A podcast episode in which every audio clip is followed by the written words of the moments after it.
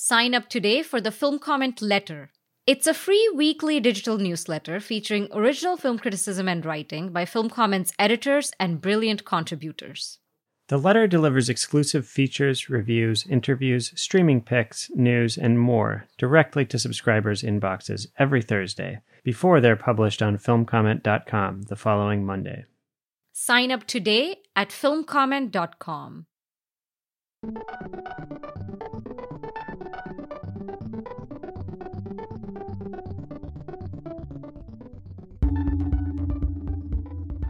Welcome to the Film Comment Podcast. I'm Clinton Krute, co deputy editor of Film Comment. Midway through Little Richard, I Am Everything, actor and singer Billy Porter says something that distills one of the film's major themes. In the face of insurmountable challenges, sometimes simply existing is a revolutionary act.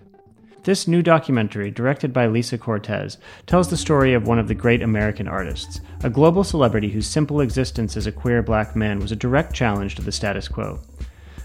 A study deep dive into the archives, filled with incendiary performances and biographical detail, the documentary is also a challenge to pop music history and an effort to finally afford Little Richard his place as both the inventor of rock and roll and a groundbreaking cultural force unto himself. I spoke with Lisa about the contradictory nature of a man who swung between libertine impulses and religious conviction his entire life, how she reads his work in life as a utopian and cosmic project, and her own remarkable and varied career in the entertainment industry. I hope you enjoy the conversation. Today we have a very special guest on the Film Comment podcast, uh, producer, filmmaker, mogul, a woman who wears many hats, although she's not currently wearing a hat. Lisa, can you introduce yourself? Good morning. I'm, I'm Lisa Cortés. And for those who rely on a, a visual description, I am an Afro Latina woman with um, blonde dreadlocks, white cat eyed glasses, a big smile because I'm talking to Clinton. And I am uh, speaking to you from Harlem, New York. I know you've been traveling quite a bit recently. Yes, I uh, am uh, out in the world in support of Little Richard. I am everything. So I'm I'm, I'm fresh back from um, IDFA uh, in um, Amsterdam, and uh, on my way to Los Angeles this week. You know, they call it the circuit. Um, I I call it uh, the, the the rite of uh, passage. Sort of like a professional racing circuit, I guess you could say. And at a certain point, you know, it feels like gladiators. But, uh, okay. right now, I'm actually just I'm enjoying not only supporting this film that I'm I'm so proud of, but also seeing the films of my colleagues um, and being in community. And I think that is something that I really enjoy. You know, as a documentary filmmaker, is uh, the tremendous level of respect that I have for the very hard work that goes into making these stories that, that challenge us to wake up, to rethink our assumptions about other people, and ultimately about who we are. I think that's one of the most remarkable things about your film is that it uses a lot of uh, the language of a certain kind of documentary to get at different ideas about who Little Richard was, who this person was, and what his influence was. And there's little subtle things that you do throughout the film, I think, that are really interesting. Um, and we'll get into that in a little bit. But before that, I just really I was thinking about as I was watching the film, um, my own first encounters with Little Richard as a public figure how I thought about this person growing up. And I think I remember first seeing him on like, you know, Full House. I think you even include a clip from that and maybe Pee Wee's Playhouse. And so in my mind, he was almost this larger than life kind of like bubbly, over the top character who just kind of like burst into rooms with full, full of energy. You know, I was aware of the fact that he was one of the early progenitors of rock and roll, of what we of what came to be known as rock and roll but his actual importance as a public figure or as just a creator, as an artist, didn't really come through. And I wanted to know if what your um, growing up, like, what was your first encounter with Little Richard as both a public figure and maybe also with his music? There's an early memory I have of like summertime barbecue with the family uh, trying to catch lightning bugs and Little Richard's music playing and all of us kids going wild because there's so much joy, there's so much abandon. And, um, you know, I think it was mixed in with Earth, Wind, and Fire and the Spinners and lots of other great classic soul musics. And then my father would, from South America, would put in a little bit of cumbia music. And the, but the Little Richard music kind of, you know, is, was something I recall hearing as a child and, and, and wondering what is behind there's almost this, this primal cry within it, within the music. There's the call and response. There's things that spoke to me that it really has taken me many years to figure out and dissect all that Richard was putting into the the music, both what is heard and what is also not heard. The seen and the unseen, I think, is a constant theme in Richard's life. And then when you zoom out, it's a bigger theme that we are navigating, particularly in America. My visual memory of Richard, you know, is similar to yours. It's like Pee Wee's Playhouse and Full House with the Olsen twins. And seeing someone who made them, who I felt was almost a caricature of themselves it was the repetitive joke of, of shut up. Um, the declaration of their uh, contributions, not only as someone who's so fundamental to rock and roll, but also as a tremendous mentor um, and role model for the great artists ranging from Billy Preston, Jimi Hendrix, the Beatles, Rolling Stone. But all of that got lost with this, this glaze of humor. And I think the humor was there to hide the pain because as we see in the film, there's always this moment of, um, tremendous reflection and sadness on Richard's part on seeing people that he helped achieved greater acclaim than he did. And he's not even a footnote in the story. I mean, I think your film goes a long way towards correcting that record. But it's interesting. He's such a the way you're, when you're talking, I'm thinking about how much how contradictory he is because there's this sadness, but he's also he's in control kind of of his own image as well. He seems to be the creator of his own persona on a certain level. And so there's this simultaneous sadness, but there's also this pure joy in his music. I think um, your film really gets at that essential contradiction that's that's part of who this person is. Um, so I guess the, the next question I have after after talking a little bit about your original impressions of who he was is why did you want to make a documentary about him? I mean, where did that come from? What was the original motivation? As a filmmaker, when Richard passed away in 2020, you know, it was in the spring, it was the height of the pandemic. We were all on lockdown. And I started hearing his music and reading these incredible tributes and immediately looked to see what if there was a doc so I could learn more about him. And discovered there was a tremendous absence. The more I started reading about Richard, there was a resonance for me of his his struggle and more importantly what it means to be an icon and when and and to feel that you have been made invisible. Um and and that to me there's great poignancy in that um, part of, of richard's life in terms of the interiority of him as a character. So all of those things like there isn't a film. He is so rich. The music is so great.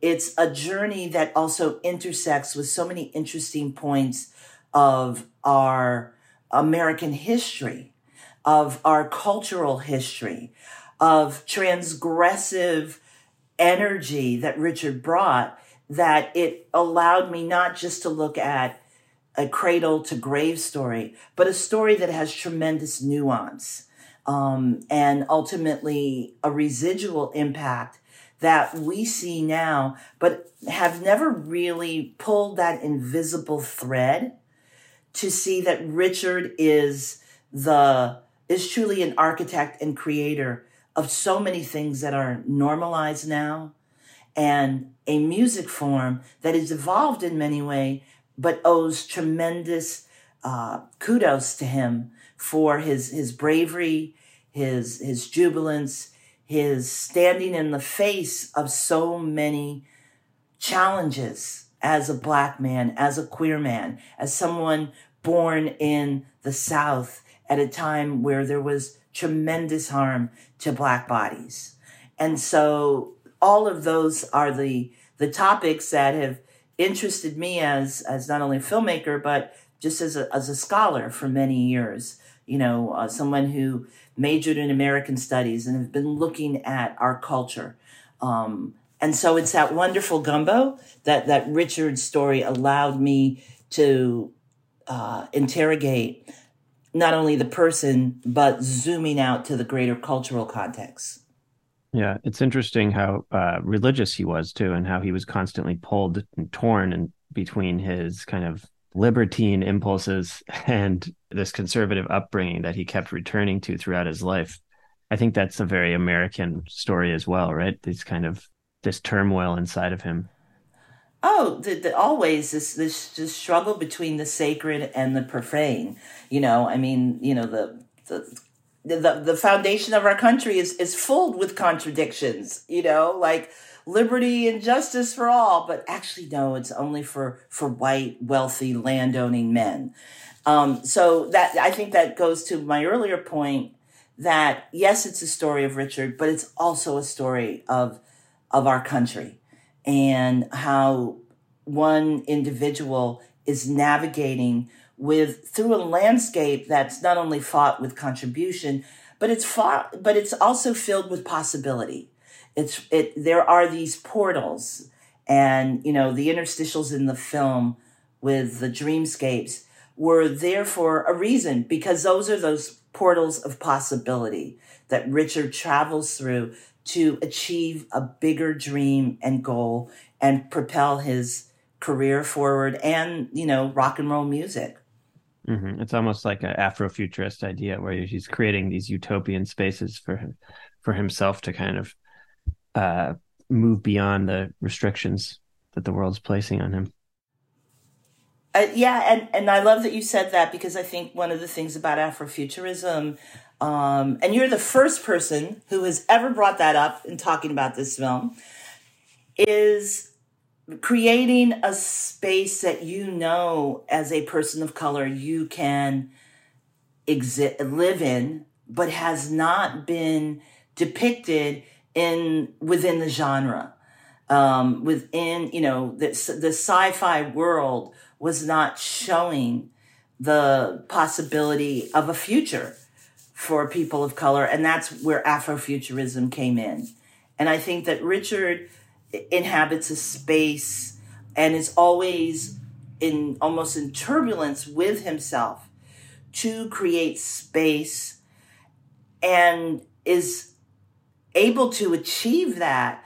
But the, the great tragedy is the lack of recognition for what he does and what it then enables others to do. I think a lot of documentaries about great musicians would focus, uh, would bring in a lot of talking head interviews with other musicians, with people who were influenced by him. And you have that to a certain extent. But the majority of the interviews in, are with um, academics and writers and historians who bring a totally different perspective and understanding of Richard's life and its and the way it's influenced and influenced by American history. And I think it's, you know, instead of bringing in Mick Jagger for extended interviews about where they just say like, yes, he's amazing, he was a huge influence. That's really where this film kind of to me provides a whole new perspective on who this person was rather than the usual like hagiography. So I want to ask you like how did you arrive at that decision? Because I think that that's kind of a big move in a different direction. Structurally, I knew that I wanted to center Richard's voice, to, to give him agency to tell his story. And so at the beginning of the project, there was a huge archival sweep that was done to see if we could find him narrating his journey. Once we knew that was accomplished, uh, I wanted, I realized that Richard was not always the most reliable narrator. Uh, he oftentimes inflated his uh, storytelling abilities, and there was a need to have a counterpoint for other voices, and those are the writers, the scholars that you referred to, to uh, call him on some of the things that he said. You know, as Andrea would say, call him on his shit. Um, so I was very intentional uh, in seeking out these these scholars like Jason King, Fredara Hadley, Zandria Robinson, Tavia Nyong'o, because they're my Greek chorus to say to to not only to check Richard to check the what he is saying are facts, but also for many of them who are black and queer to offer this intimate um, uh, explanation of not only what Richard was doing to advance ideas, but at times the harm that was being caused. And to provide a, a, a, framing, you know, one of the visual devices we use in the film is like this prism, this prism of influences for Richard. And so these uh, contributors are like this other part of the prism they have not only been been influenced by the music, but they also can critique it when necessary and provide this kind of elevated examination of why does Richard see things in a certain way? What is happening in greater, you know, pressure points of our African American history that Richard is in conversation with, even if it's not literal conversation, but it's a figurative conversation that he often has. To me, that was really like revelatory as opposed to because I think I expected going in, you know, just a documentary where you have people kind of praising his contributions and like his influence. But I think what's really interesting here is that you're getting at not only his influence, but his uh, utter originality, maybe, and like how that was sort of this like singular moment. I also wanted, you know, I want people to have a 360 experience. As you said, it, you can't just have hagiography. That doesn't work. Um, it, everything that he did was not great. There are things he did that, you know, are, when you look in context, are harmful. And, to, in, you know, in order to have this 360 you know, immersive experience, um, which was always the goal. You know, Richard, even though I'm honoring his voice, had to have other people to um, give, give us nuance and color. Because, you know, for Richard, everything is fluorescent. Um, and unfortunately, that's not the truth of his journey. I think it's also great that you include some actual analysis of the music itself, which is something that I think is often left out. You have somebody talking about how his left hand is doing something while his right hand is is working on a diff- in a different kind of register, a different genre, and how that creates this fusion of this new kind of music that he's that he's creating.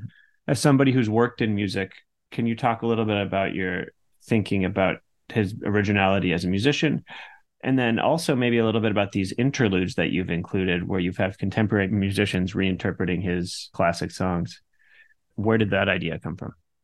Well, I started my, my first career was in the music industry, uh, working at uh, Def Jam Records and Rush Artist Management in, in what is now being called the golden age of hip hop. I can't believe the late 80s is, is already golden. And I have been a musician all my life.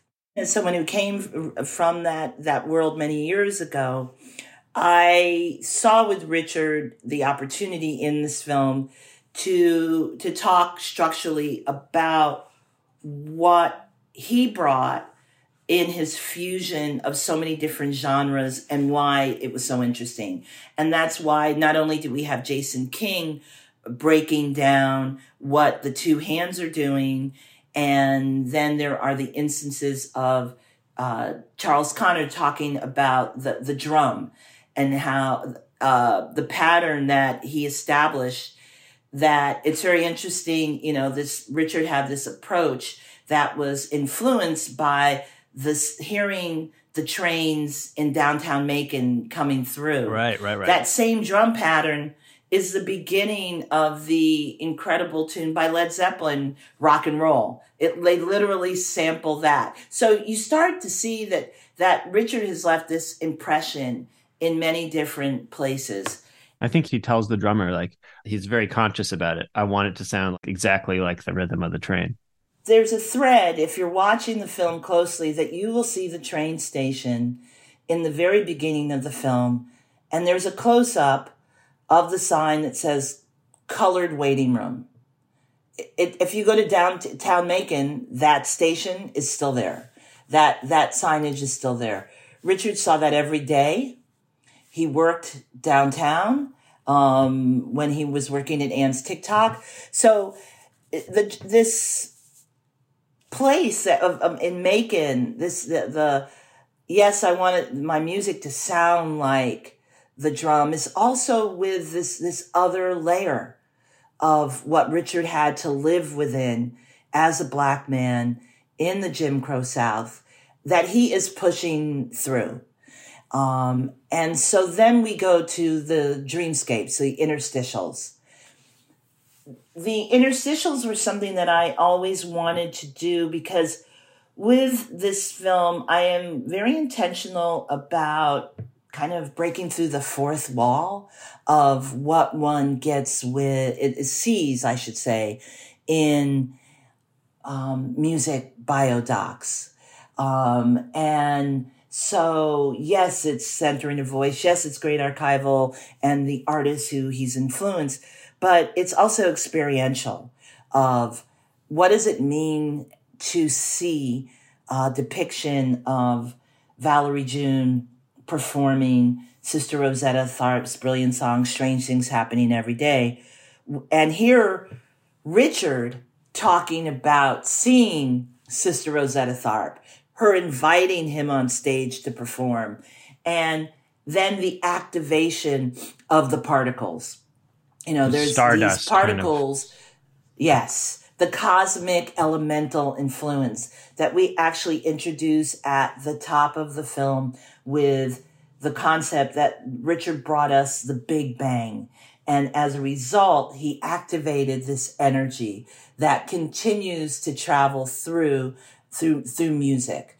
Um, as you see in the final montage in the, uh, the film of the art, contemporary artists from Prince to the Stones to Little Nas X that he touched upon. And so these um, interstitial dreamscapes are one, my salute to, to, to, to magic realism that um, I'm a big fan of. Um, but it is also moments to see the activation and expansion of the particles of this energy that then continues to, to grow throughout the course of the film and expand at major moments in, in Richard's life when he not only sees possibility, but he advances his sense of self and the um, outreach and growth of the music itself. Uh, there's a quote from from uh, Jason King, I think, that I wrote down because it struck me is he says uh, queerness is openness to expansive imagination, and as you're talking, I think that like this idea of expansive imagination is kind of a defining um, idea in the film. Um, and I think uh, maybe we could you could talk a little bit a bit about um, Little Richard's importance in terms of his queerness, in terms of how he navig, in terms of how open he was at such a early point in history. Really, it's kind of remarkable. I don't think I had realized that when I was talking earlier about my first impressions of little little Richard, I don't think it ever occurred to me that he would be out.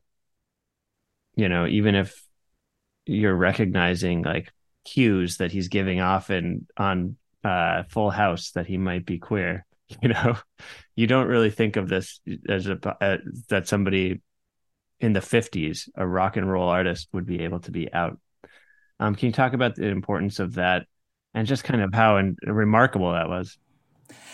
Well, you have to remember there's you know there's a long history of kind of of, of queerness in American arts. That Liberace is is you know predates Little Richard as an artist in the 40s. There's always this wink and nod. And one of the interesting things in the film that we look about is this time when, in his teens, Richard goes on the road um, and, and, performs in drag as Princess Lavone. And what that led me down a rabbit hole that, you know, I'm not talking about in this film, but, you know, there's a a man in in DC in the 1880s, William Dorsey Swann, an African American man, who gets arrested for throwing these these drag uh, parties, and so we see that this this the queerness in America has been uh, is, is, is a part of the tapestry of our country. Um, and we are not, as Americans, as conservative um, as we have been told we have we are. Well, that's the thing because he's also so conservative, right?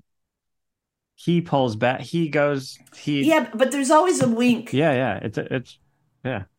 And people, there's not many other people who are capable of holding those two things in in the same person. You know, like he's. It's kind of an incredible balance that he's that he achieves in his life. Yeah, I mean, I think we're surprised by it, but then when we actually look at him and we look at others and we go back to the 1800s, we're like, wait a minute, this has been going on for a long time in terms of presentation and declaration of self. There is there's a wink and a nod if you know where to look that exists with so many artists and but the what Richard is doing that is so different is in this it's not only the music but it's also the visual. It's this in 1955 it's the explosion of the rock and roll films you know that uh, are being presented. And richard is not toning down his makeup. He is actually i think making his hair even higher and you know, drawing in the mustache even more ferociously when you see him in films like The Girl Can't Help It. He does not um, mask uh, who he is, but you can imagine not only in his own community, but in the broader community, there were there was pushback, and that ultimately, I think, as being a black queer person, Richard experienced not the full ride um, because there's only so much of an embrace that could ultimately be given to him. With this film, we share the receipts, and the receipts are that you can't deny the structural integrity that Little Richard provided to rock and roll. And he not only lived, had the lived experience of the, of the gospel, of the roots music, of, you know, the boogie woogie, but he is fusing all these different genres and doing it in a way that not only is impacting, you know, artists here, but then is translating across the world. You know, it's funny. I just, you know, I was at, at IDFA and I was talking to people from Denmark who are filmmakers and they were like, you know, little Richard was everything to us because we saw in this explosive character someone who is unabashedly bringing together so much, holding on to it in and in this huge performative way, and unabashedly um, saying that and, and declaring themselves and this music in, in a way that is so unique to them. And that spoke to, you know, someone in, in Denmark, but they got it.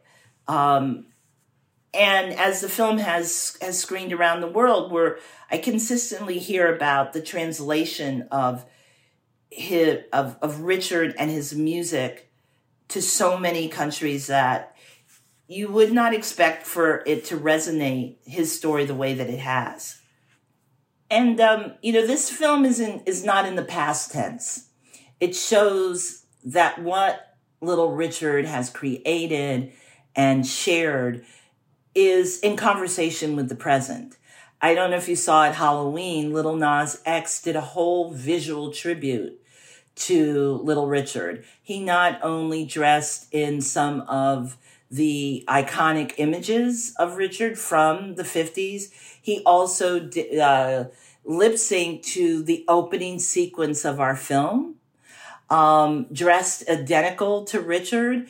And so it shows that for me, the, the ideas that this transgressiveness of Richard, this challenge of the norm, um, is something that is a, still a conversation that we're having, that we're having, are able to have in a in an open, broader way than Richard could. But I love that, you know, as I always say, the the past is a prelude to the moment that we're in now, and Richard's story truly speaks to that. And I think the intensity of his music too, like it's just so powerful when you see it in the movie when he's performing. His performances are unbelievable.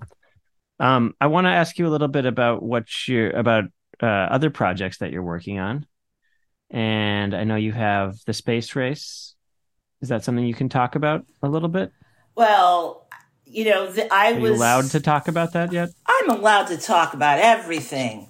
Um, All right. But I I cannot be be remiss in not also noting that you know this year at Sundance, Little Richard was the opening night film, and then I was honored as a producer to have the film Invisible Beauty, uh, also at Sundance, which was directed by Frédéric Tcheng and Bethann Hardison.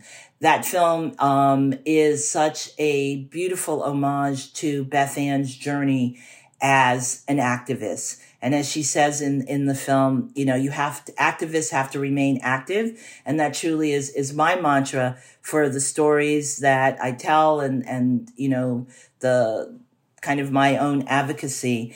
Um, and that film is out and available now. Um, and, uh, if people have not seen it, I highly recommend that they go on, on the journey. Uh, Space Race is a film that I co-directed with Diego Hurtado de Mendoza. And it's about the history of African American astronauts as seen through uh, Ed Dwight, the first candidate, to all the way to contemporary active astronauts like Victor Glover. It's a National Geographic documentary film, um, tremendous team to work with, and it is coming out in the uh, next year on um, Disney Plus and Hulu. We have been enjoying a really incredible fall screening the film and also uh, engaging in an impact campaign where the film is being shared with um, students, uh, uh, particularly of, of, color, with um, a focus on, on STEM education. Um, our executive producer, Leland Melvin, has been joining Diego and I in a lot of our conversations, and uh, it's it's been quite transformative to once again show a hidden history um, and to make uh, visible the profound contributions of these astronauts that I think connects to Bethann Hardison of Invisible Beauty, who did so much to change the face of representation in the modeling industry and then tying it into little richard who once again is is so foundational to uh, an art form um, and also to changing cultural norms and cosmic. Yes, they they're all cosmic um, presences. That's exactly right. One last question before I let you go. Uh, so you've talked about your work as a director. You've talked about working in the music industry. You've talked about being a producer. How do you see yourself? What's your, how do you navigate all these different roles in, I guess, the entertainment industry? Is that is that how you think of it? Where, how do you see? Do you define yourself as a director? Do you think of yourself as a producer?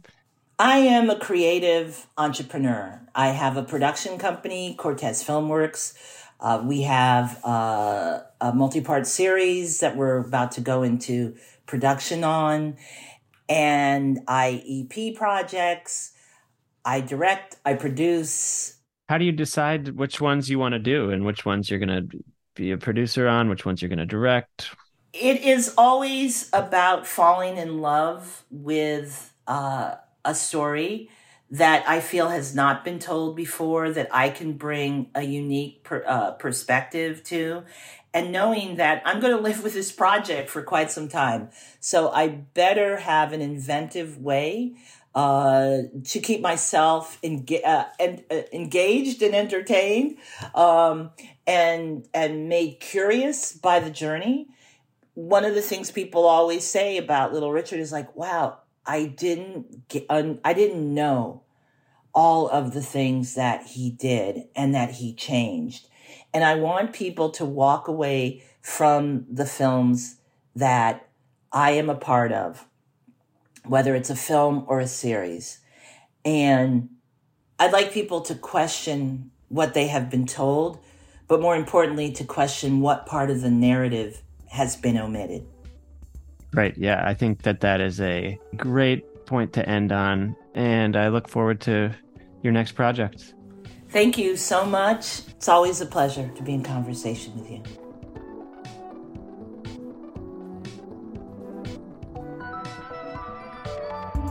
The Film Comment podcast features original music by Greg Einge.